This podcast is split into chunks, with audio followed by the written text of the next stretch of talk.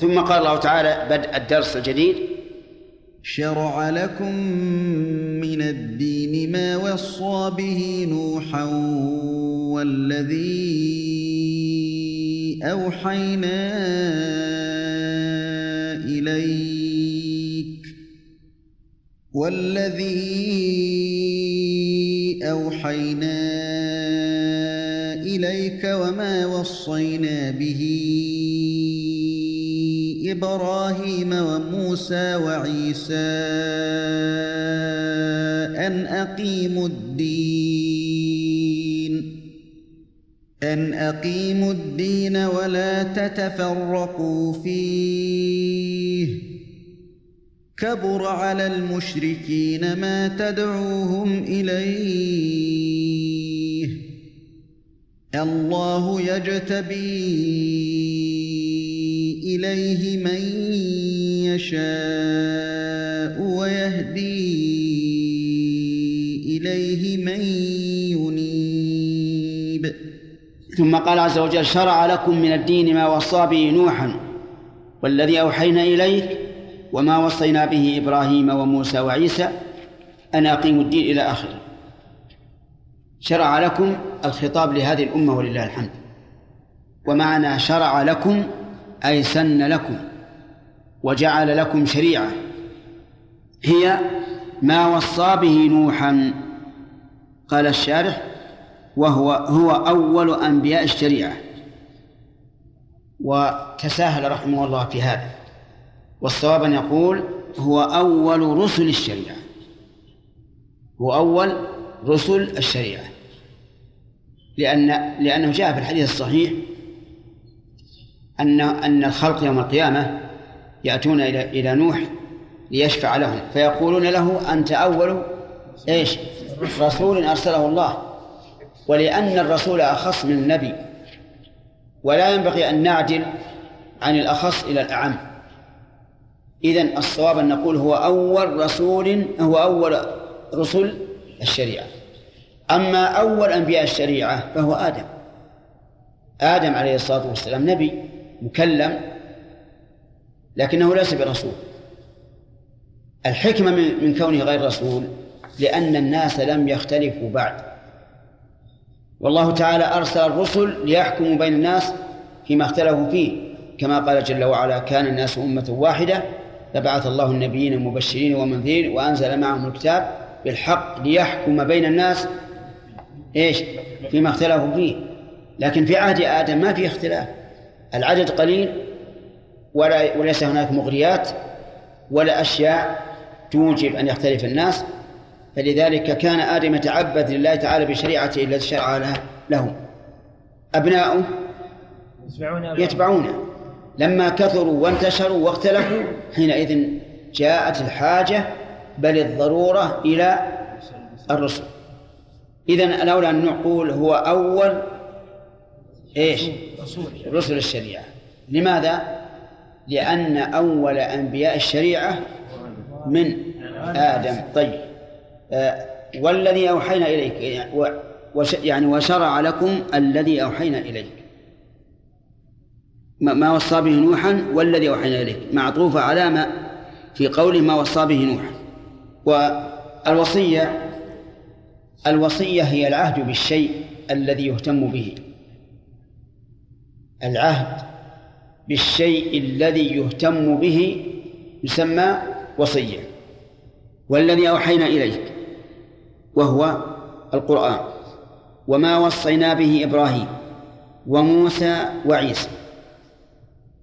الله أكبر. ذكر الله تعالى أول الأنبياء الذين هم الرسل وآخرهم ثم ذكر ما بين ذلك ليجمع سبحانه وتعالى بين الطرفين والوسط. من أول هؤلاء الرسل الكرام؟ نوح وآخرهم محمد صلى الله عليه وعليه وسلم. هؤلاء الخمسة هم أولو العزم من الرسل. قال الله تعالى فاصبر كما صبر أولو العزم من الرسل. وذكروا في القرآن في موضعين.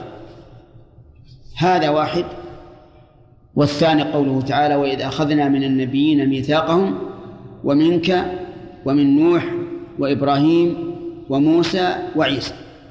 وهذه الآية في سورة الأحزاب. نعم. وما وصينا به إبراهيم وموسى وعيسى أن أقيموا الدين أن هذه تفسيرية. بمعنى أي؟ ولذلك لا تعمل شيئا لأنها لمجرد التفسير والتبيين. أن أقيموا الدين ولا تتفرقوا فيه. أقيموا الدين. يعني إيتوا به مستقيما. غير منحرف. وما هو الدين القيم؟ هو الدين الذي شرعه الله عز وجل. فيجب علينا أن نقيم الدين كما أقامه الله عز وجل.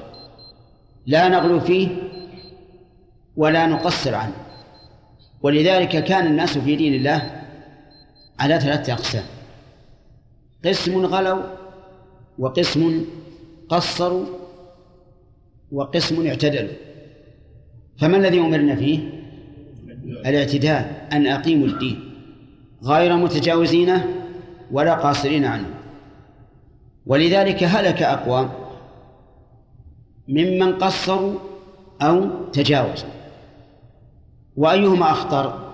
الأخطر التجاوز وهو الغلو. قال النبي صلى الله عليه وسلم إنما أهلك من كان قبلكم الغلو. ولأن الغالي يعتقد أن هذا دين فلا يكاد يقلع عنه. والمقصر إيش؟ يعترف أنه مقصر. فربما حاسب نفسه يوم من الأيام و... وأتم. فالغلو أخطر. ولذلك تجد بدع المبتدعة أشدها الغلو. فالرافضة مثلا غلوا في آل البيت وتجاوزوا الحد. والمؤلهة للرسول عليه الصلاة والسلام الذين يعتقدون أنه أشد من الإله عز وجل غلوا في الرسول وهلكوا. والغالية في الدين الذين يريدون من الناس أن يستقيموا على الدين وأن لا يفعلوا كبيرة أيضا غلوا كالخوارج. المهم أنك إذا تأملت البدع وجدت أن الغلو فيها أشد خطرا على الإنسان. لأن الغالي يعتقد أن ما هو علي أن ما عليه دين. والمقصر يعرف أنه مقصر. وربما استقام بعد ذلك. قال الله تبارك وتعالى أنا أقيم الدين ولا تتفرقوا فيه. الدين يطلق على على معنيين. المعنى الأول الجزاء والمعنى الثاني العمل. يعني يطلق على العمل وعلى الجزاء. فمن إطلاقه على العمل قول الله تبارك وتعالى لكم دينكم ولي دين. يعني لكم عملكم ولي عمل. كقوله تعالى فإن كذبوك فقل لي عملي ولكم عملكم. ومن إطلاقه على على الجزاء قوله تعالى وما أدراك ما يوم الدين ثم ما أدراك ما يوم الدين. وما نقرأه نحن كل في كل صلاة مالك يوم الدين. أي المعنيين يراد؟ الجزاء. أن أقيموا الدين. هنا. ما المراد به؟ أن أقيموا الدين. العمل. أن أقيموا الدين. ولا تتفرقوا فيه. يعني لا تتفرقوا في دينكم. فتكونوا أحزابا فنهى الله عز وجل عن التفرق في الدين وهذا يستلزم وجوب الاجتماع عليه. لأن النهي عن الشيء أمر بضده إذا لم يكن له إلا هذا الضد. وحينئذ يجب على المسلمين أن يجتمعوا في دين الله. وألا يتفرقوا فيه. وما اختلف العلماء فيه من الآراء فإن الهدف منه واحد لمن صلحت نيته. لأن كل واحد من المختلفين إنما يريد الوصول إلى الحق. لكن اختلفوا في الطريق. وإذا كان الهدف واحدا وهو الوصول إلى الحق فإنه لا يجوز أن يجعل هذا الاختلاف سببا للتفرق في الاتجاه. لا يجوز هذا إطلاقا. بل تجب الوحدة والاجتماع حتى مع اختلاف الآراء. ولهذا كانت السادة الغرر الصحابة رضي الله عنهم يختلفون في أشياء كثيرة مهمة. ومع ذلك فالقلوب واحدة.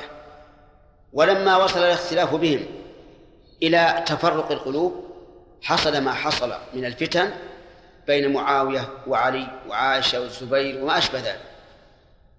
في وقتنا الحاضر لا شك أن الناس مختلفون فمنهم من يتجه اتجاها سياسيا ومنهم من يتجه اتجاها صوفيا ومنهم من, من هو المعتدل. اختلافات كثيرة. فالواجب علينا أن ننزع فتيل هذا الاختلاف وأن نكون أمة واحدة. حتى لا نتفرق فنفشل. لأن الله يقول وأطيعوا الله ورسوله ولا تنازعوا. إيش؟ فتفشلوا وتذهب ريحكم. يعني ولا يكن لكم قيمة. واصبروا إن الله مع الصابرين. ولهذا نجد الآن مع الأسف الشديد.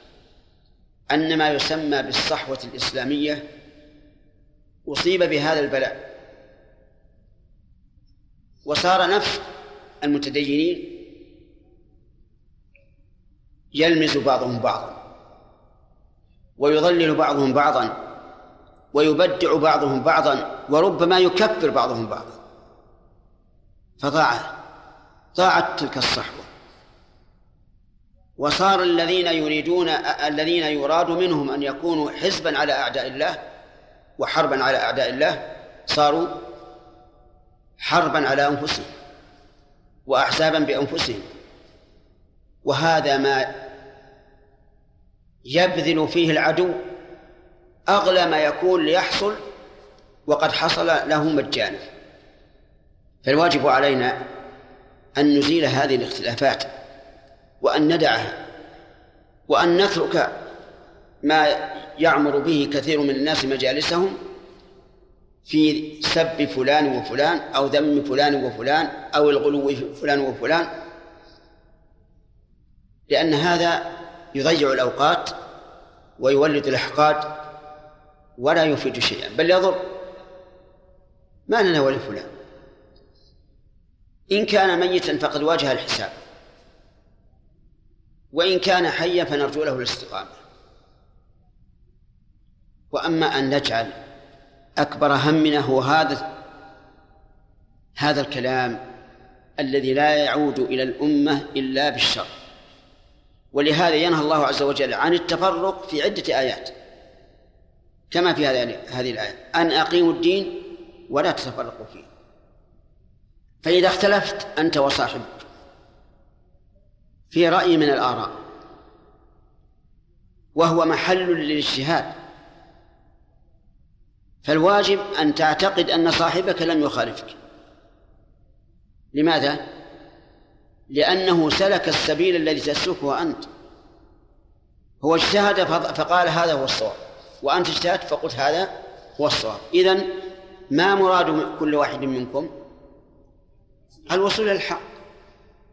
ولا يمكن أن يكون اجتهادك حجة عليه ولا اجتهاده حجة عليك وحينئذ نكون في الواقع متفقين. حتى لو خالفني فأنا أعتقد أنه موافقني. لأننا كلنا نقصد الحق ولا نريد مخالفة الحق. لكن مع الأسف الآن أن بعض الناس يتخذ من هذا الخلاف الذي هو محل الاجتهاد يتخذ منه سلما للتفرق والطعن. قبل سنوات في منى. حضرت طائفتان أفريقيتان كل واحدة تلعن الأخرى وتكفرها.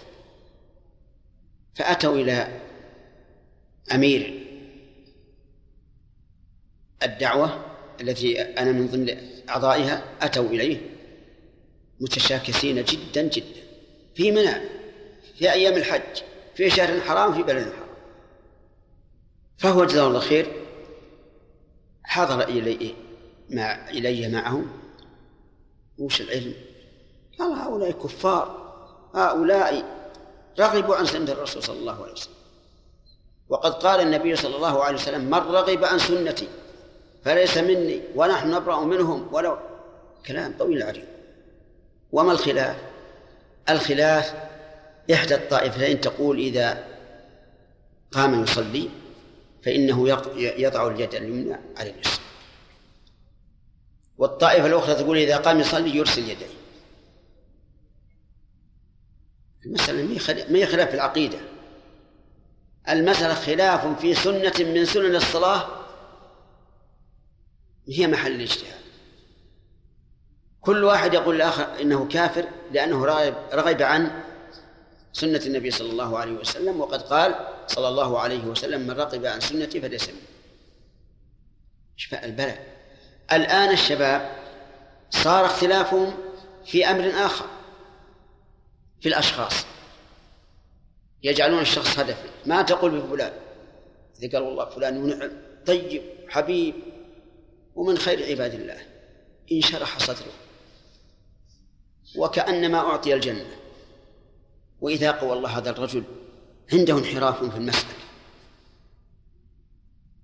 إنسان فيك كذا وفيك كذا وفيك كذا. انقبض. وضاق صدره وترك صاحبه. هذا غلط يا أخوان. الناس الرجال إن أخطأوا فاسأل الله أن يعفو عنهم خطأهم. لأنهم مسلمون مهما مهما كانوا ما لا يخرجون من الإسلام. وإن أصابوا فخذ بصوابهم واحمدهم. وخطأهم لا تأخذ به. أما أن تجعلهم محكا للولاء والبراء فهذا غلط عظيم. فلذلك أنا أدعو إخواننا الذين من السعوديين أو غيرهم وغيرهم إلى نبذ هذا هذه الطريق والبعد عنها. وأن نعتقد أننا إخوان وأن وأن كل واحد منا مجزي بعمله وأن لا نجعل هذا سببا للتفرق لأن الله نهانا ونحن نعلم علم اليقين أن الله لا ينهانا إلا عن شيء فيه ضررنا. فهنا يقول أن أقيموا الدين يعني غير مغالين فيه ولا مقصرين ولا تتفرقوا فيه. اجتمعوا عليه. كبر على المشركين ما تدعوهم إليه. كبر بمعنى عظم. واشتد عليهم. على المشركين يعني بالله. ما تدعوهم إليه. من أي شيء؟ من التوحيد. لأن المشرك إذا ما يكبر عليه هو التوحيد. أكبر شيء عنده هو التوحيد. يعني أكبر شيء يشق عليه هو التوحيد. ولهذا قالوا في الرسول صلى الله عليه وسلم أجعل الآلهة إله واحدا؟ إن هذا لشيء عجاب. وانطلق الملأ منهم أن امشوا واصبروا على آلهتكم. إن هذا لشيء يراد شوف صبروا أنفسهم على الشرك والعياذ بالله. وقالوا في التوحيد إن هذا لشيء عجاب أي عجيب جدا. فما هو الشيء العجاب حقيقة؟ هو إشراك بالله عز وجل. الذي يقرون هم أنه خالقهم ولا خالق سواه. فيه من هنا نأخذ أن المشركين يعظم عليهم التوحيد وأقول لكم إذا كان يعظم عليهم التوحيد فلا بد أن يفعلوا كل سبب يحول بين هذا التوحيد وقيامه وانتشاره. أليس كذلك؟ كل شيء عظيم عليك لابد أن تدافعه. فهم الآن حرب على التوحيد وأهله. حرب على التوحيد وأهله. ولهذا تسمع الآن مخططات النصارى على ما في ديانتهم التي عليها التي هم عليها من الضلال والمخالفة للمعقول والمحسوس. تجدهم يبثون الإذاعات القوية التي ليس فيها تشويش والتي تأتي في أوقات مناسبة للدعوة إلى إيش؟ إلى الدين الذي هم عليه. ما أقول إلى دين المسيح المسيح بريء منه لكن إلى الدين الذي هم عليه. تجد بعض أهل البدع يكبر عليهم جدا من يدعو إلى السنة. ويحاربون من يدعو إلى السنة ويشوهون السمعة لأنه عظيم عليهم. فهنا يقول كبر على المشركين ما تدعوهم إليه. الله يجتبي إليه من يشاء ويهدي إليه من ينيب. يقول الله يجتبي إليه يجتبي بمعنى يختار ويصطفي. وقوله إليه أعاد الضمير رحمه الله إلى التوحيد. ولكن فيه احتمال أقوى مما قال وهو أن الضمير يعود إلى الله عز وجل. أي الله يجتبي إلى نفسه عز وجل من يشاء ويهدي إلى نفسه من ينيب. وهذا أحسن مما سلك المؤلف. فالله تعالى يختار إليه من يشاء. نسأل الله يجعلنا وإياكم ممن اختارهم إليه. ويكره آخرين فالأولون يهديهم صراطهم صراطهم المستقيم والآخرون يضلهم لأنهم هم الذين فعلوا السبب. الله يجتبي إليه من يشاء من يشاء. ولكنه مر علينا آنف قريبا جدا أن كل شيء علقه الله بالمشيئة. ها فإنه مقرون بالحكمة. لا يشاء شيئا إيجادا أو إعداما أو تغييرا إلا لحكمة. ويهدي إليه من ينيب أي من يقبل على طاعته يقول الشارح أن يقبل إلى طاعته فهو يهدي يهديه الله إليه. وقد ثبت عن النبي صلى الله عليه وسلم فيما رواه عن ربه أن الله تبارك وتعالى يقول ما تقرب إلي عبدي بشيء أحب إلي مما افترضت عليه. يعني الفرائض أحب إلى الله من النوافل. ولا يزال عبدي يتقرب إلي بالنوافل حتى أحبه. فإذا أحببته كنت سمعه الذي يسمع به وبصره الذي يبصر به ويده التي يبطش بها ورجله التي يمشي بها. وكذلك قال تبارك وتعالى في الحديث القدسي من تقرب إلي شبرا تقربت إليه ذراعا ومن تقرب إلي ذراعا تقربت إليه باعا ومن أتاني يمشي أتيته هرولا. فمن أناب إلى الله فإن الله يهديه إليه ويعينه ويسدده. واضح؟ طيب. من فوائد هذه الآية الكريمة أن شرع الدين عند الله عز وجل وحده. ولهذا أنكر الله تعالى على الذين يشرعون لأقوامهم دينا لم يأذن به الله. فقال شرعوا لهم من الدين ما لم يأذن به الله. ومن فوائدها أن الأصل في العبادات المنع إلا بدليل. ولهذا إذا رأيت شخصا يعمل عملا يتقرب به إلى الله فأنكر عليه.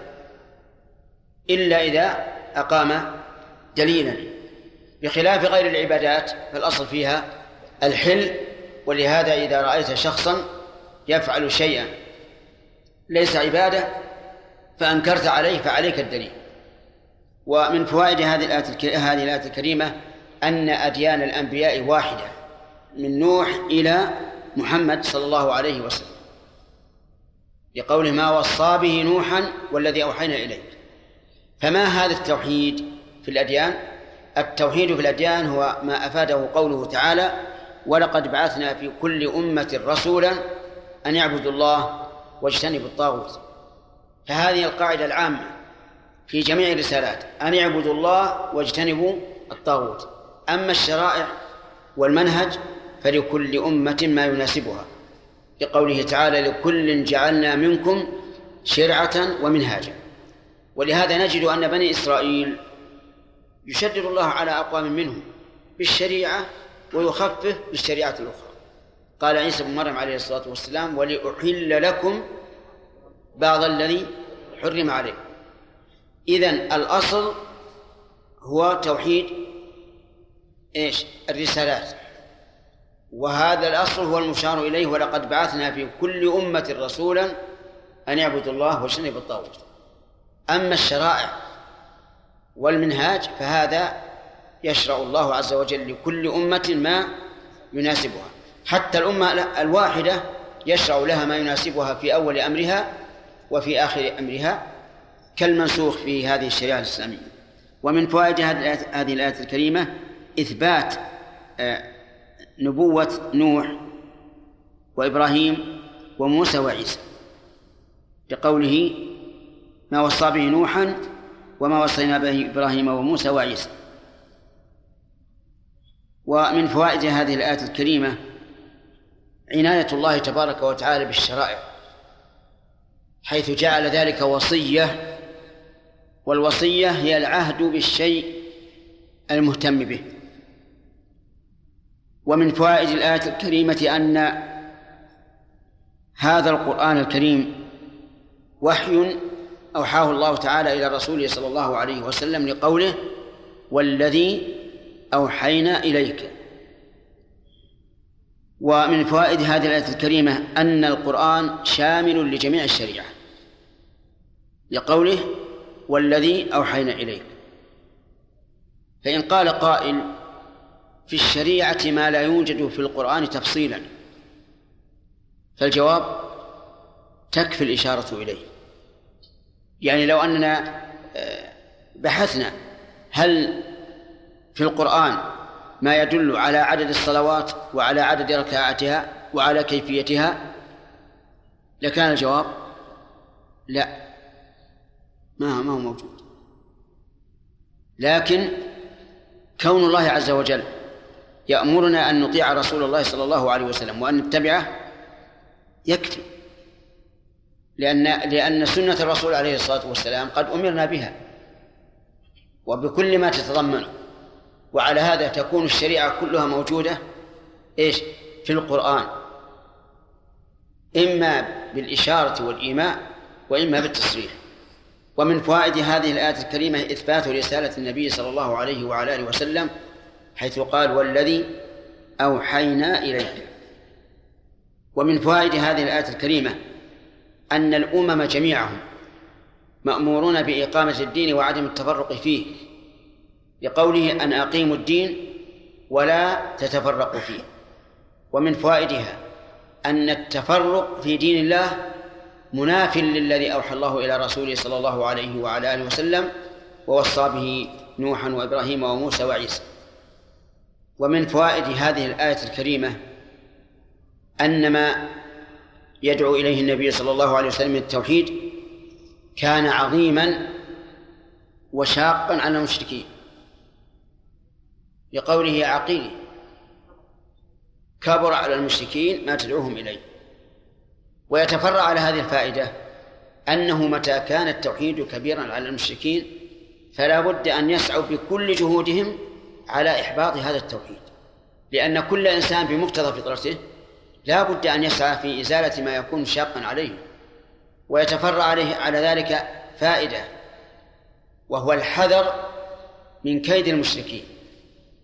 ومن فوائد هذه الآية الكريمة أن النبي صلى الله عليه وسلم كان يدعو المسلمين وغير المسلمين لدين الله بقوله كبر على المشركين ما تدعوهم إليه.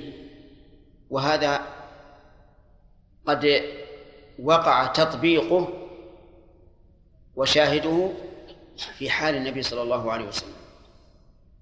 كان يخرج إلى البلاد الأخرى ليدعو الناس إلى التوحيد كما خرج إلى الطائف. وكان في موسم الحج يعرض نفسه على القبائل عليه الصلاة والسلام يأتي لكل قبيلة ويدعوهم ويقول ألا أحد يؤويني أو كلمة نحوها حتى أبلغ رسالة ربي. فإن قريشا منعوني أن أبلغ كلام ربي.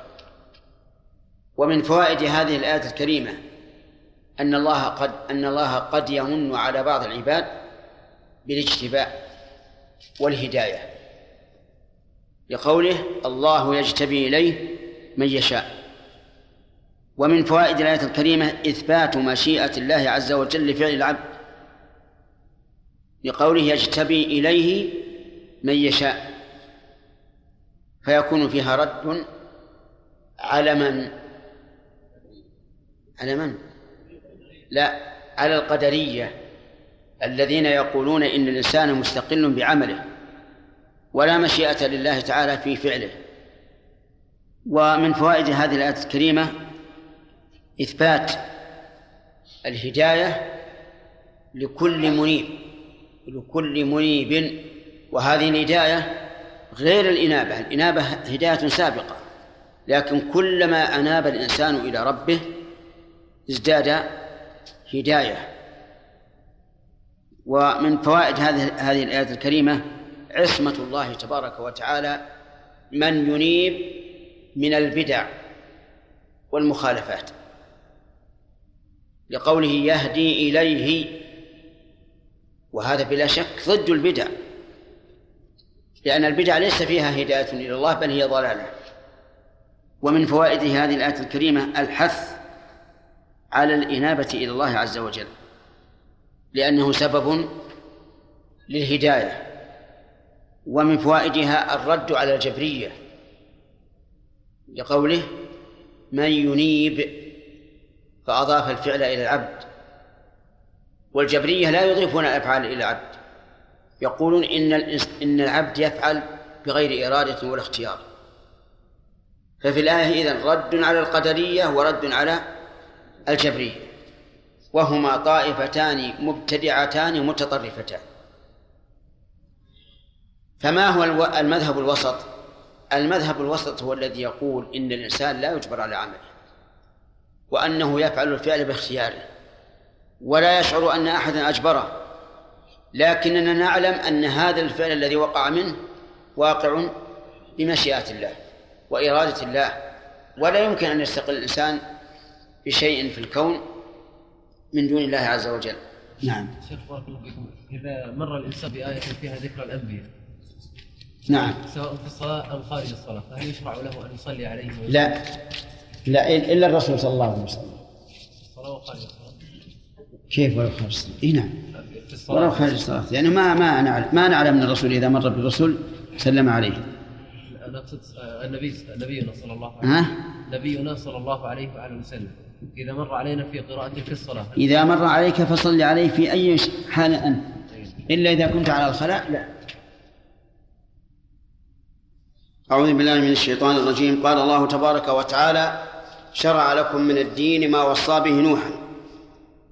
سبق لنا أن هؤلاء الرسل الكرام لهم لقب خاص. هو هم أولو العزم من الرسل. آه، ذكروا في القرآن في أكثر من موضع. يلا هارون. في كم موضع؟ في موضعين. الأولى الأول الأول في سورة الأحزاب. آه. اقرأ. وإذا أخذنا من النبيين. وعيسى بن مريم. وإبراهيم وموسى وعيسى بن مريم. والموضع الثاني. نعم. قول الله تبارك وتعالى أن أقيموا الدين. معناها تفسيرية. طيب لكن إيش معنى أن أقيموا الدين؟ نعم. إيش؟ نعم.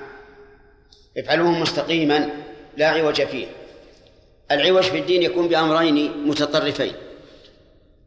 نعم. ها؟ أولا ابتداع البدع؟ لا. نعم.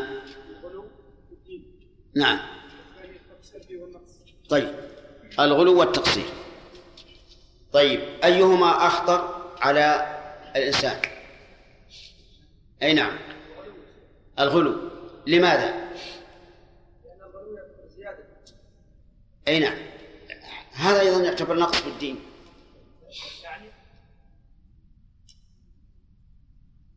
أي نعم. يعتقد أنه على حق وأن هذا هذا هو الدين فلا يكاد يتركه. أما المقصر فيعرف أنه مقصر ويحاول أن يصلح ما قصر فيه. واضح؟ طيب. ثم قال الله تعالى وما تفرقوا الا من بعد ما العلم بغيا بينهم ولولا كلمة سبقت من ربك إلى أجل مسمى لقضي بينهم وإن الذين أورثوا الكتاب من بعدهم لفي شك منه مريب. وما تفرقوا أي أهل الأديان في الدين بأن وحد بعض وكفر بعض إلا من بعد ما جاءهم العلم بالتوحيد بغيا من الكافرين بينهم. وما تفرقوا يقول المؤلف أي أهل الأديان. وهذا تفسير جيد. وقد ذكر الله تبارك وتعالى في سورة البينة قوله وما تفرق الذين أوتوا الكتاب. إلا من بعد ما جاءتهم البينة. فهل نقول إن هذه الآية العامة وما تفرقوا تخصص بآية البينة؟ ويكون المراد وما تفرق الذين أوتوا الكتاب. أو نقول هي عامة وما تفرق الذين أوتوا الكتاب بعض من الأفراد وإذا ذكر بعض الأفراد بحكم يطابق حكم العام فإنه لا يعد مخصصا الجواب الثاني. الجواب الثاني. وهذه قاعدة أصولية. أنه إذا ذكر بعض أفراد العام بحكم يطابق العام هذا ليس بتخصيص. مثاله قلت أكرم الطلبة ثم قلت أكرم محمدا وهو منهم. هل هذا يقتضي أن لا تكرم سواه؟ عجيب. لا. إذن ذكره بحكم يوافق حكم العام لا يقتضي تخصيصه به. أما لو كان يخالف فهذا تخصيص. لو قلت أكرم الطلبة ثم قلت لا تكرم محمدا فحينئذ يخرج حكمه عن حكم العام. نعم. ويهدي إليه وما تفرقوا إلا من بعد ما جاءهم العلم بغيا بينهم. وقول المؤلف بأن وحد بعض وكفر بعض هذا مناسب لقوله كبر على المشركين ما تدعوهم إليه وإلا فالاختلاف أوسع من أن يكون اختلافا في التوحيد والكفر. إلا من بعد ما جاءهم العلم بغيا بينهم فيكون تفرقهم عن عن علم. قد قامت عليهم الحجة وقوله بغيا بينهم مفعول لأجله أي أن تفرقهم للبغي والعدوان. ولولا كلمة سبقت من ربك لتأخير الجزاء إلى أجل مسمى لقضي بينهم إلى آخره. إلا من بعد ما جاءهم العلم بينهم ولولا كلمة سبقت من ربك. والكلمة التي سبقت من الله هو تأخير الجزاء حتى يوفي الله عز وجل. إلى أجل مسمى أي معين وهو يوم القيامة لقضي بينهم بتعذيب الكافرين في الدنيا. لقضي بينهم أي فصل وحكم بينهم وأهلك الكفار وأبقي الموحدون. وإن الذين أورثوا الكتاب من بعدهم وهم اليهود والنصارى يقول الشارح لفي شك منه من محمد صلى الله عليه وسلم مريب موقع للريبة. قوله عز وجل ولولا كلمة سبقت من ربك. الكلمة هي أنه قضى عز وجل بتأخير العذاب عنه. فتنة واختبار. وقد أشار الله تعالى إلى هذه الفتنة والاختبار بقوله تعالى ولو شاء الله لانتصر منهم ولكن ليبلو بعضكم ببعض. لو انتصر الله منهم وأهلكهم ما بقي الجهاد محل. ولا بقي للمؤمنين محنة واختبار. ولهذا قال ولكن ليبلو بعضكم ببعض والذين قتلوا في سبيل الله فلن يضل أعمالهم. وقوله إلى أجل مسمى أي معين محدد. وذلك يوم القيامة. يوم القيامة محدد في علم الله. لا يتقدم ولا يتأخر. كما أن موت الإنسان محدد من قبل الله لا يتقدم ولا يتأخر. وإن الذين أورثوا الكتاب من بعدهم لفي شك منه مريب. وإن الذين أورثوا الكتاب أي أعطوه مجانا أو بعوض مجانا يعني بدون تعب. كما أن الوارث يرث مال مورثه بدون تعب مجانا. أورثوا الكتاب من بعدهم. هل المراد بالكتاب هنا التوراة والإنجيل أو المراد بالكتاب القرآن؟ ويكون المعنى وإن الذين أورثوا الكتاب وهو القرآن من بعدهم أي من بعد الذين تفرقوا من أهل الكتاب وغيرهم لفي شك منه أي من هذا الكتاب مريب. هذا الذي أقوله أحسن مما ذهب إليه المؤلف رحمه الله. المؤلف يفيد قوله أن المراد بالكتاب التوراة والإنجيل لأنه قال هم اليهود والنصارى. فاليهود لهم التوراة والنصارى لهم الإنجيل. ولكن الظاهر أن المراد بالكتاب هو هذا القرآن. لفي شك منه أي من هذا الكتاب. مريب موقع في الريبة. والريبة أشد من الشك. لأنها ارتياب وقلق الشاك قد يكون بارد الضمير ليس عنده قلق لكن المرتاب أشد. والغالب أن الارتياب يكون مع تعارض الأدلة التي كل واحد منها يقتضي أن يكون المصير إليه فيرتاب الإنسان ويتردد ويقلق. لكن الشك المجرد هو شك لا, لا, لا شك في هذا لكن لا يؤدي إلى إلى الريبة إلا إذا عظم وقوي وتعارضت الأدلة حينئذ يبقى الإنسان في ارتياب شديد. من فوائد هذه الآية الكريمة أن تفرق هؤلاء كان بعد أن قامت عليهم الحجة لقوله إلا من بعد ما جاءهم العلم. ومن فوائدها أن من خالف الدين بعد مجيء العلم فإنه باغ معتد. لقوله بغيا بينهم ومن فوائد الآية الكريمة إثبات كلام الله عز وجل لقوله ولولا كلمة سبقت من ربك. ولا شك أن الله تعالى موصوف بالكلام لأنه كمال وضد الكلام الخرس والخرس نقص. فلو نفينا الكلام لزم من ذلك ثبوت الخرس وهذا نقص ينزه الله عنه. فإن قال قائل ما هو كلام الله؟ قلنا كلام الله هو المسموع بالآذان. يسمعه جبريل ويسمعه غيره ممن يكلمه الله. هذا هو الحق. وقد وافقنا عليه الجهمية. فقالوا إن إن كلام الله هو المسموع بالآذان.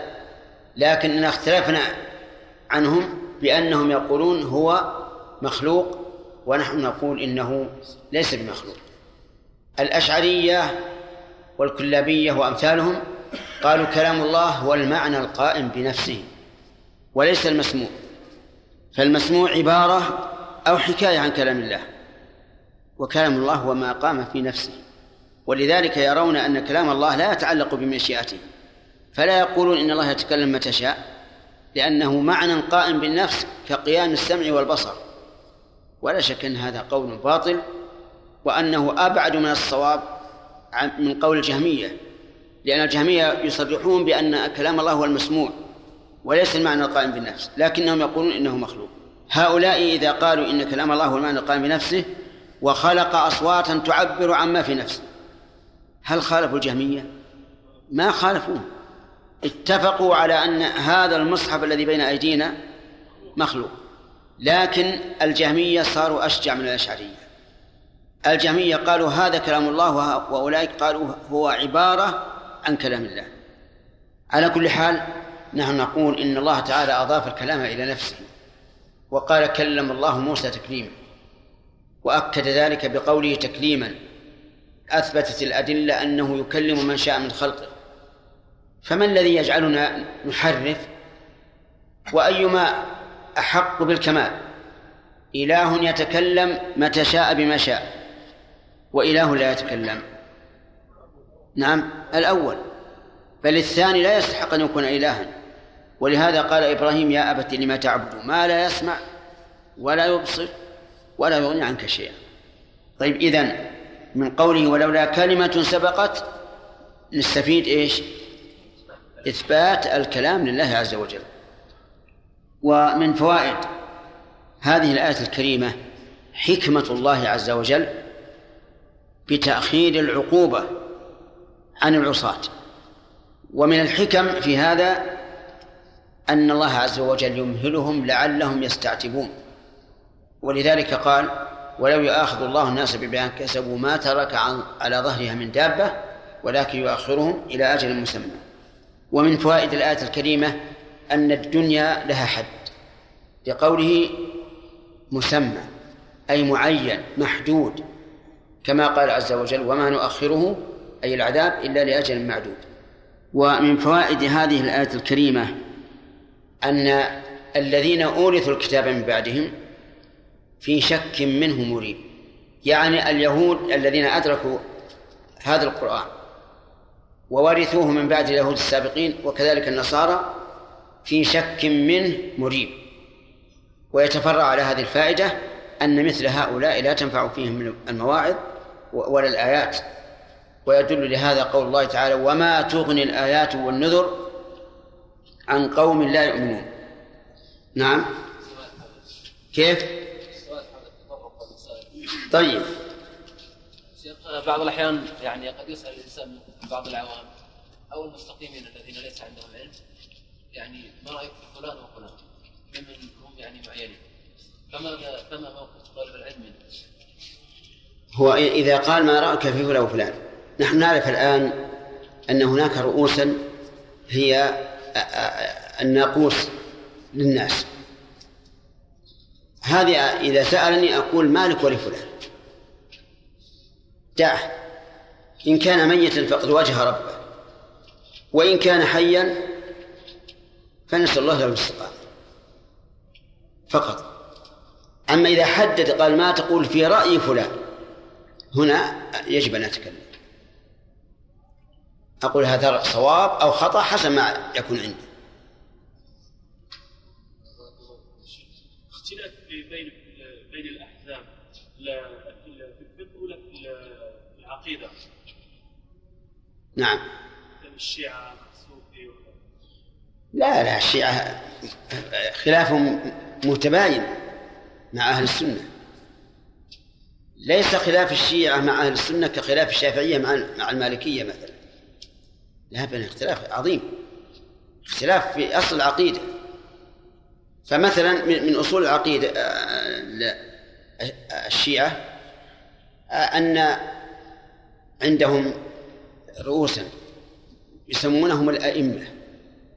يدعون أن من هؤلاء الأئمة من يعلم الغيب ويدبر الكون وأن من أئمتهم من يبلغ منزلة لا يبلغها ملك مقرب ولا نبي مرسل. يعني ما معناه منزلة الربوبية؟ هذا ما يمكن أن نتفق معه بأي حال من الأحوال. ومنهم من يسب الصحابة عموما إلا نفرا قليلا. ومنهم من يلعن أبا بكر وعمر. ويقول إنهما ماتا على النفاق. والعجيب أني رأيت في كتاب ابن حزم رحمه الله الملل والنحل رأيت شيعة تكفر علي وتكفر أبو بكر كلا الاثنين. أما أبو بكر فتقول لأنه ظلم بأخذ الخلاف. وأما علي فإنه تراخى عن الواجب عليه. ليش ما منع أبو بكر؟ فهذاك معتدي وهذا مفرط. وكلاهما كافر. من بقي؟ ما ما بقي إلا كان يقول الرسول عليه الصلاة والسلام. ليش ما عينه من أول وقطع النزاع؟ شيء عجيب. لكن الخلاف بين المالكية والشافعية والحنابلة والأحناف وما أشبههم هؤلاء هذا ما هو خلاف. في الواقع أنه مو خلاف. إلا إنسانا متعصبا نقول هذا الحق ويقول لا. إيش؟ من؟ أقول هذا ما يمكن الاتفاق معهم. ما يمكن الاتفاق معهم. لكن الاتفاق مع المالكية والشافعية والحنابلة هذا ممكن. ثم قال الله تعالى فلذلك فادع واستقم كما أمرت ولا تتبع أهواءهم ولا تتبع أهواءهم وقل آمنت بما أنزل الله من كتاب وأمرت لأعدل بينكم وأمرت لأعدل بينكم الله ربنا وربكم لنا أعمالنا ولكم أعمالكم لا حجة بيننا وبينكم الله يجمع بيننا وإليه المصير. فلذلك فادعوا فلذلك المشار إليه إقامة الدين وعدم التفرق فيه. وقوله فادعوا ألفا زائدة لتحسين اللفظ. والأصل فلذلك ادعو. ولهذا نقول إن هذه الجملة فيها حصر. نعم نعم تقديم ما حقه التأخير ما هو المقدم؟ الجار والمجرور. الجار والمجرور ولذلك قلت لكم إن الفاء في قول فادعوا إيش؟ زائدة لتحسين اللفظ. ولولا أنها من كلام الله لقلنا فلذلك ادعوا وهذا هو السر في أن قلنا إن هذه الجملة تفيد الحصر. فلذلك فادعوا قال المؤلف رحمه الله فلذلك التوحيد. ولو قال فلذلك أي لإقامة الدين وعدم التفرق فيه لكان أجود. فلذلك فادعوا والخطاب للرسول صلى الله عليه وسلم ولهذا قال المؤلف يا محمد الناس الناس أشار به إلى أن مفعول ادعو محذوف والتقدير الناس واستقم عليه كما أمرت ولا تتبع أهواءهم في تركه استقم كما أمرت. هذا ليس خاصا بالرسول عليه الصلاة والسلام لقوله تعالى في سورة هود فاستقم كما أمرت ومن ومن تاب معك. وقوله استقم كما أمرت أي على الوجه الذي أمرت من غير زيادة ولا نقص. ولا تتبع أهواءهم. ما أهواءهم التي نهي عن اتباعها؟ ما يخالف ما أمر به. ولهذا قال المؤلف الشارح في تركه وقل آمنت بما أنزل الله من كتاب. قل معلنا لهم ولغيرهم. آمنت بما أنزل الله من كتاب. آمنت بمعنى أقررت. والإيمان هو الإقرار المستلزم للقبول والإذعان استمع. الإيمان هو الإقرار المستلزم للقبول والإذعان وليس مجرد الإقرار. ولهذا نقول إن أبا طالب ليس بمؤمن مع أنه مقر برسالة النبي صلى الله عليه وسلم. فإنه كان يقول في لاميته المشهورة لقد علموا أن ابننا لا مكذب لدينا ولا يعنى بقول الأباطل. ويقول ولقد علمت بأن دين محمد من خير أديان البرية دينا لولا الملامة أو حذار مسبة لرأيتني سمحا بذاك مبينا ولكنه والعياذ بالله قد سبقت له من الله الشقاوة. فكان آخر ما قال أنه على ملة عبد المطلب.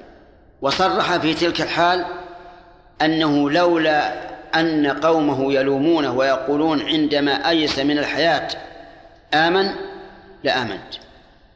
هكذا يقول والعياذ بالله. وهو في سياق الموت. فقوله آمنت بما أنزل الله من كتاب نقول الإيمان هو إيش؟ الإقرار المستلزم للقبول والإذعان. أبو طالب مقر لكنه لم يقبل ولم يذعن فصار كافرا. آمنت بما أنزل الله من كتاب أي بالذي أنزل الله من الكتب كلها. وهكذا يجب علينا نحن أيضا أن نؤمن بما أنزل الله من كتاب. ولكن هل يجب علينا أن نتبع ما أنزل الله من كتاب؟ الجواب لا. نتبع ما جاء في شريعتنا وإن خالف ما في الشرائع الأولى. لكن نؤمن بأن الكتب النازلة على موسى وعيسى وداود وغيرهم من الأنبياء نؤمن بأنها حق. أما الاتباع فهو لشريعة محمد صلى الله عليه وعلى آله وسلم.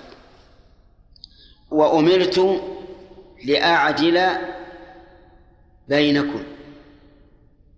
نعم. وش اللي بعد لأعدل عندكم؟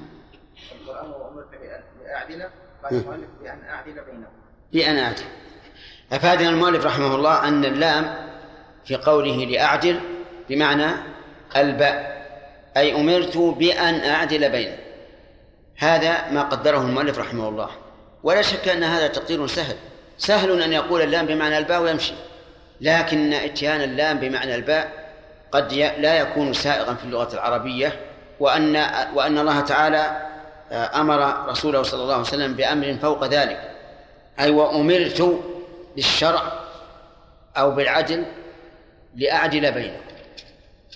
فيكون المأمور به محذوفا ويكون الموجود هو العلة. أمرت بكذا لأعدل بينكم. وهذا أبلغ أبلغ من أن نقول الباء اللام بمعنى الباء. ويكون أمرت بالعدل بينكم لا نقول أمرت بالشرع والإيمان بكل كتاب لأعدل بينكم. لأعدل بينكم في الحكم. الله ربنا وربكم. هذا هذه الجملة حق لا شك فيها. ولكن قد يقول قائل ما الفائدة منها؟ أليس هذا كقول القائل السماء فوقنا والأرض تحتنا؟ لأن هؤلاء يقرون بأن الله ربهم. فما الفائدة؟ الفائدة من ذلك هو إلزامهم أن يكونوا مثل ما كنا عليه من الدين. لأن الرب إيه؟ الرب واحد. الله ربنا وربكم بإقراركم. فإذا كان كذلك فالواجب عليكم أن تخضعوا لأوامر ربكم عز وجل. لنا أعمالنا ولكم أعمالكم. يعني أنه لا يضرنا عملكم ولا يضركم عملنا فإذا لا تتعلقوا بنا ولا نتعلق بكم. كل له عمله فكل يجازى بعمله. لا حجة بيننا وبينكم. كيف لا حجة بيننا وبينكم؟ ولدينا الحجة عليهم. المقصود لا حجة قال الشارع خصومة. لا حجة خصومة. بأن أعدل بيننا وبينكم إلى آخره. والصواب عدم تقدير بأن أعدل لأنه لا داعي له. بل المعنى لا حجة قائمة على وجه الخصومة بيننا وبينكم لأننا قد أيسنا منكم. ولن تنفع فيكم المحاجة الله يجمع بيننا. نعم قال هذا قبل أن يؤمر بالجهاد. طيب وبعد أن بالجهاد صار لهم أعمالنا ولنا أعمالهم؟ هل حين شرع الجهاد تبطل المحاجة؟ لا. ولهذا نقول للمؤلف رحمه الله عفى الله عنك أولا أثبت لنا أن هذه الآية قبل الأمر بالجهاد. فإذا قال هذه الآية مكية والجهاد إنما أمر به في المدينة نقول أثبت لنا أنه لما أمر بالجهاد بطلت هذه البراءة. لا يستطيع. لا يستطيع أن يثبت ذلك. والله سبحانه وتعالى إنما إنما يتحدث في هذا عن حال المشركين والنبي صلى الله عليه وسلم بين أظهرهم في مكة وهذا أصلا لا جهاد فيه حتى نقول إن هذا من باب النسخ الله يجمع بيننا في المعاد لفصل القضاء وإليه المصير المرجع. والجملة إليه المصير فيها حصر. طريقه تقديم ما حقه التأخير والله أعلم. نعم. شيخ هل نقول يعني أن الناسخ شامل لكل أمة أو خاص بأمة محمد صلى الله عليه وسلم؟ كيف؟ الناسخ النسخ. الناسخ هل هو شامل للأمم السابقة أو خاص بأمة إي نعم لا لنا ولغيرنا اسمع قول الله تعالى فبظلم من الذين هادوا. ها؟ حرمنا عليهم طيبات أحلت لهم. هذا نسخ كانت هذه الطيبات حلالا ثم نسخت وحرمت. والشريعة واحدة. أما الشريعتان فقال عيسى لبني إسرائيل وليحل لكم بعض الذي حرم عليكم. نعم. قول المؤلف هذا قبل هذا قبل الجهاد. نعم. يقول إنه يقصد يعني إنه الخصومه انه وقت الجهاد كانت خصومه بين المسلمين والكفار. لا. كثير من من من, من العلماء ومنهم المؤلف إذا أتوا مثل هذه الآيات قالوا هذا قبل الأمر بالجهاد ويعني ذلك أنه منسوخ. كقوله لكم دينكم ولي دين قالوا هذا قبل الأمر بالجهاد. ما حاجة. البراءة موجودة حتى بعد الأمر بالجهاد. نعم. نعم. شرع من قبلنا هذا فيه خلاف. بعض العلماء يقول شرع من قبلنا شرع لنا وبعضهم يقول لا. شرع من قبلنا لهم ولنا شرعنا لقوله لكل جعلنا منكم شرعة ومنهاجا. والمسألة لها ذيول طويلة وبحوث عميقة في أصول الفقه. والظاهر لي أن شرع من قبلنا الذي أوحاه الله إلينا شرع لنا لأن الله لم يوحي إلينا عبثا. بل لنعتبر ثم إن نسخ في شريعتنا نسخ. ولذلك تجد العلماء يستنبطون أحكاما كثيرة من قصص الأنبياء. لشيخنا رحمه الله فوائد مستنبطة من قصة يوسف. رسالة. نعم. إيش؟ هل من فائدة وحكمة في تخصيص النبي صلى الله عليه وسلم بالوحي باقي الأنبياء بالوصية نعم. نعم. الحكمة هو إثبات أن هذا القرآن موحى به. نعم. قراءة من التوراة فهل يجوز للعوام وما في العلم الذين يقولون أثبت لي هذا بارك الله فيك. أنا أطالبك بصحة النقل أنا سمعت من الإذاعة بنفسي. السعودية؟ لا لا. لا لا. ها؟ في لبنان يا شيخ في لبنان. ها. يعني كيف؟ عن طريق إذاعة أخرى ليست من هذه البلاد إيه. تسمع في هذه البلاد. يعني يسمع يسمع. الجو من يمنع. من يمنع الجو؟ لا لا ما يجوز أبدا. يروى أن أن عمر بن الخطاب أرى النبي صلى الله عليه وسلم صحيفة من التوراة فغضب وقال أفي شك أنت يا ابن الخطاب؟ لقد جئت بها بيضاء نقية ولو كان أخي موسى حيا ما وسعه إلا اتباع أبدا ولا يجوز. لكن مشكل من يمنع الجو؟ إنما أنا متردد يعني هل نحذر العوام من سماع هذه الأذاعات لأن مع الأسف الشديد أن هذه الإذاعة تأتي صوتها عاليا وواضحة كل الوضوح. هل نحذر الناس؟ فيه إشكال. لأنك إذا حذرت الناس فتحت الباب لاستماعها. يقول ما هي اللي حذر منها؟ وإن تركتهم فأكثر الناس لا يسمعونها والحمد لله. نعم. قال الله تبارك وتعالى فلذلك فادع واستقم كما أمرت. من فوائد الآية الكريمة وجوب الدعوة إلى توحيد الله عز وجل لقوله فلذلك فادع وتقديم المعمول يدل على الاهتمام به. ومن فوائد الآية الكريمة أنه يجب على المرء أن يستقيم كما أمر فلا يحدث في دين الله ما ليس منه لقوله فاستقم كما أمرت. ومن فوائد الآية الكريمة أنه يجوز توجيه الأمر لمن كان متصفا به من قبل من أجل الثبات عليه لقوله واستقم كما أمرت لأن النبي صلى الله عليه وسلم استقام كما أمر من حين ما أرسل بل من حين ما بعث لكن المراد بذلك الثبوت على هذا الشيء. ومن فوائد الآية الكريمة أن النبي صلى الله عليه وعلى آله وسلم عبد مأمور يوجه إليه الأمر وليس له من الأمر شيء. كما قال الله تعالى ليس لك من الأمر شيء. وهنا قال كما أمرت. ومن فوائد الآية الكريمة الرد على أولئك القوم الذين يدعون أن للنبي صلى الله عليه وعلى آله وسلم تصرفا في الكون وتدبيرا له. ومن باب أولى أن يكون فيها رد على القائلين بأن من دون الرسول عليه الصلاة والسلام له تصرف في الكون كقول الرافضة وبعض الصوفية الذين يدعون أن من أئمتهم من يتصرف في الكون وأولئك الصوفية يدعون أن من أقطابهم من يتصرف في الكون فهؤلاء لا شك أنهم ضالون على مشركون بالله عز وجل. ومن فوائد الآية الكريمة النهي عن اتباع الهوى. لقوله تعالى ولا تتبع أهواءهم. فإن قال قائل هل اتباع الهوى محمود أو مذموم؟ قلنا أما ما كان موافقا للشريعة فهو محمود. ولهذا روي عن النبي صلى الله عليه وعلى آله وسلم أنه قال لا يؤمن أحدكم حتى يكون هواه تبعا لما جئت به.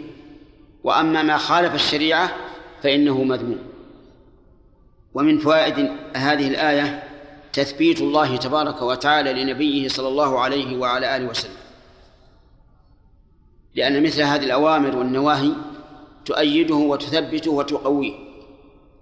ومن فوائد الآية الكريمة وجوب الإيمان بكل ما أنزل الله من كتاب. بقوله وقل آمنت بما أنزل الله من كتاب. ولكن كيف يكون الإيمان بالكتب السابقة؟ الإيمان بالكتب السابقة يكون بالإيمان بأنها نازلة من عند الله عز وجل حقا. وأما اتباعها فإنه منسوخ بهذه الشريعة التي جاء بها محمد صلى الله عليه وعلى آله وسلم. فإن قال قائل وهل نؤمن بأن الكتب بأن الكتب التي في أيدي النصارى واليهود الآن هي الكتب النازلة على أنبيائهم؟ فالجواب لا لأن الله تعالى ذكر أنهم حرفوها وأخفوا كثيرا منها. فلذلك لا ثقة لنا بما عندهم من الكتب التي يزعمونها كتب الله. ومن فوائد هذه الآية الكريمة وجوب العدل وجوب العدل لقوله وأمرت لأعدل بينكم في كل معاملة بل حتى في معاملة الله عز وجل فإن الواجب العدل. قال الله تعالى إن الله يأمر بالعدل والإحسان وإيتاء ذي القربى. ولما بعث النبي صلى الله عليه وسلم عبد الله بن رواحة إلى اليهود في خيبر من أجل مقاسمتهم جمعهم وقال لهم إني أتيت من أحب الناس إلي. وإنكم لأبغض إلي من عدتكم من القردة والخنازير. وليس حبي إياه وبغضي إياكم بمانع من أن أقوم فيكم بالعدل. فقالوا بهذا قامت السماوات والأرض. وقد ذكر العلماء رحمهم الله أنه لو اجتمع مسلم وكافر في خصومة بين يدي القاضي فإن الواجب عليه أن يعدل بينهما في الجلوس وفي النظر وفي الكلام يعني لا يتكلم للكافر بغلظة وينظر إليه شزرا وإنما يعامله كما يعامل المسلم لأن العدل واجب. ولا يجوز في مقام الحكم أن نفرق بين فلان وفلان. ولهذا قال قال وأمرت لأعدل بينكم. ومن فوائد الآية الكريمة إعلان ما به الإلزام. للخصم لقوله الله ربنا وربكم. يعني وإذا كان ربنا ورب وربكم فالواجب أن ننقاد جميعا لأوامره. فإن قال قائل وهل الله تعالى رب للكافرين؟ فالجواب نعم رب كل شيء. لكن لا يضاف إليه فيقال رب الكافرين كذا. اللهم إلا في مقام الاحتجاج لأنه وإن كان الله تعالى خالق كل شيء ورب كل شيء لكن لا ينبغي أن تضاف ربوبيته وخلقه إلى أقبح خلقه. كما أن نعلم أنه سبحانه وتعالى رب الكلاب ورب الخنازير ورب القردة وما أشبه ذلك لكن ما لا نقول رب القردة ورب الكلاب وما أشبه وهذه نقطة قد لا يتفطن لها بعض الناس وهو الأدب في التعبير. ويذكر أن أحد الملوك رأى في المنام أن أسنانه ساقطة فدعا معبرا يعبر الرؤيا فعبرها هذا العابر بأن حاشيته تموت وأهله لأن الإنسان بأسنانه يتغذى ويحفظ حياته فأمر بسجنه أمر بسجنه ثم إنه دعا عابرا آخر فقال له إيش؟ أطولهم عمر فأكرمه وارتاح لقوله. والمعنى؟ المعنى واحد. لأنه إذا مات أهله قبله صار أطولهم عمر لكن التعبير يختلف. هنا الله ربنا وربكم أضاف ربوبيته عز وجل إلى إلى الكافرين لكن في مقام الاحتجاج. ثم إنه يسهل الأمر أنه قال ربنا وربكم لإفادة العموم. ومن فوائد هذه الآية الكريمة أن الله سبحانه وتعالى سوف يجمع بين الناس يوم القيامة ويحكم بينهم فيما كانوا فيه يختلفون. لقولها الله يجمع بيننا. ومن فوائدها أن المرجع إلى الله خاصة لقوله إليه المصير. لكن في أي شيء؟ هل معناه إليه المصير يوم الحساب أو إليه المصير في كل شيء؟ الجواب الثاني. إليه المصير في كل شيء. إن أردنا الحكم الشرعي فالمصير إلى الله. الحكم القدري المصير إلى الله. الحكم في الدنيا المصير إلى الله. الحكم في الآخرة المصير إلى الله. فكل شيء فإنه فإن مصيره إلى الله عز وجل. يتفرع على هذه القاعدة أن الإنسان لا يرجو ولا يخاف ولا يدعو إلا الله وحده لا شريك له ولا يستغيث إلا بالله ولا يستعين إلا به. ثم قال الله تعالى والذين يحاجون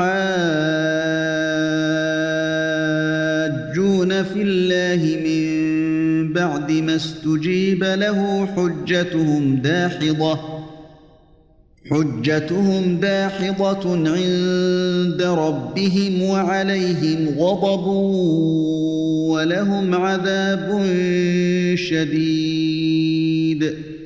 قال الله تعالى والذين يحاجون في الله من بعد ما استجيب له حجتهم داحضة عند ربهم.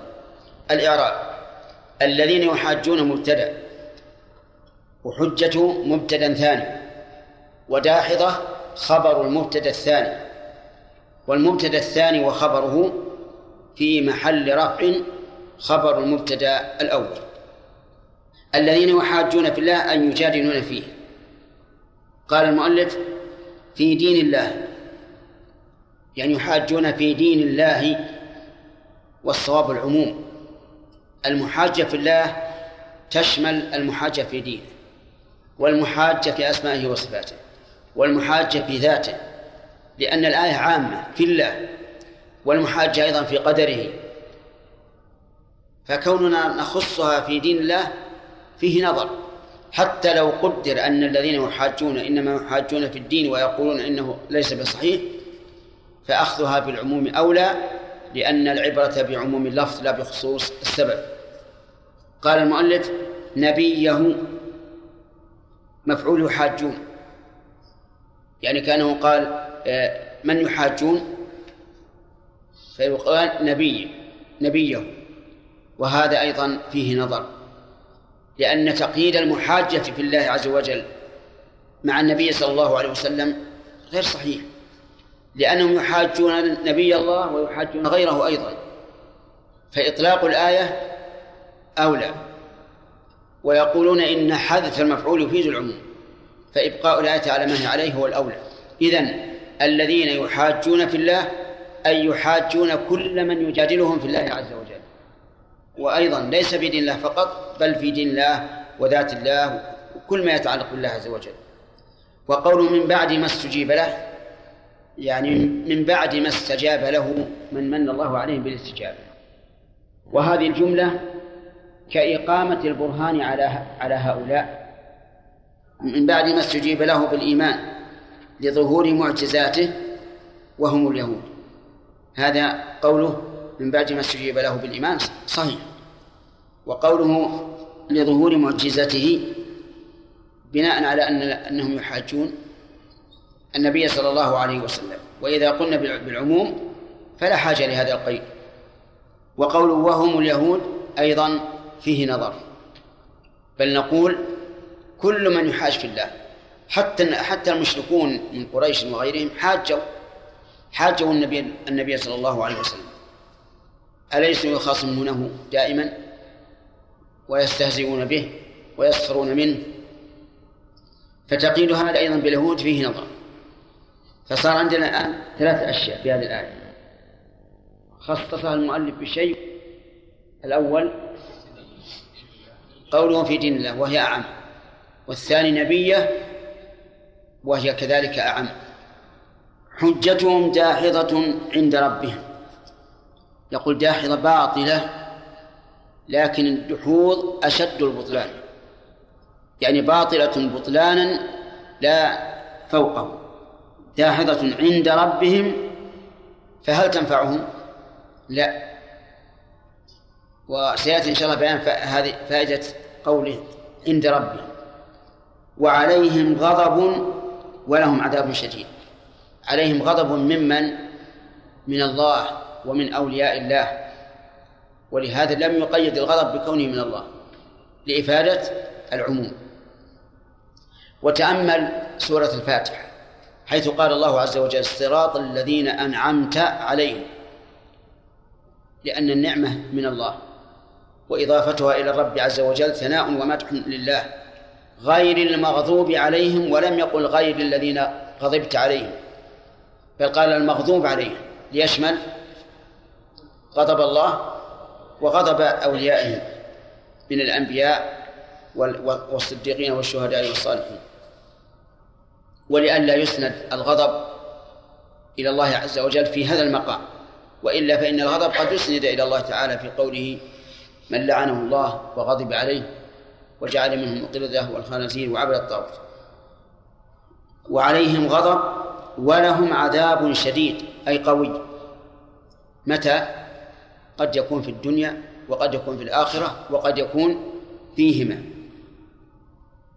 من فوائد هذه الآية الكريمة بيان بطلان جميع الحجج المخالفة لدين الله. لقوله والذين يحاجون في الله حجتهم داحضة عند ربهم. ومن فوائد هذه الآية الكريمة أن أولئك المحاجين لا وجه لمحاجتهم. لأن الحق قد بان وقبله الناس لقوله من بعد ما استجيب له. ومن فوائد هذه الآية الكريمة بطلان حجج أهل الباطل لقولهم حجتهم داحضة عند ربهم.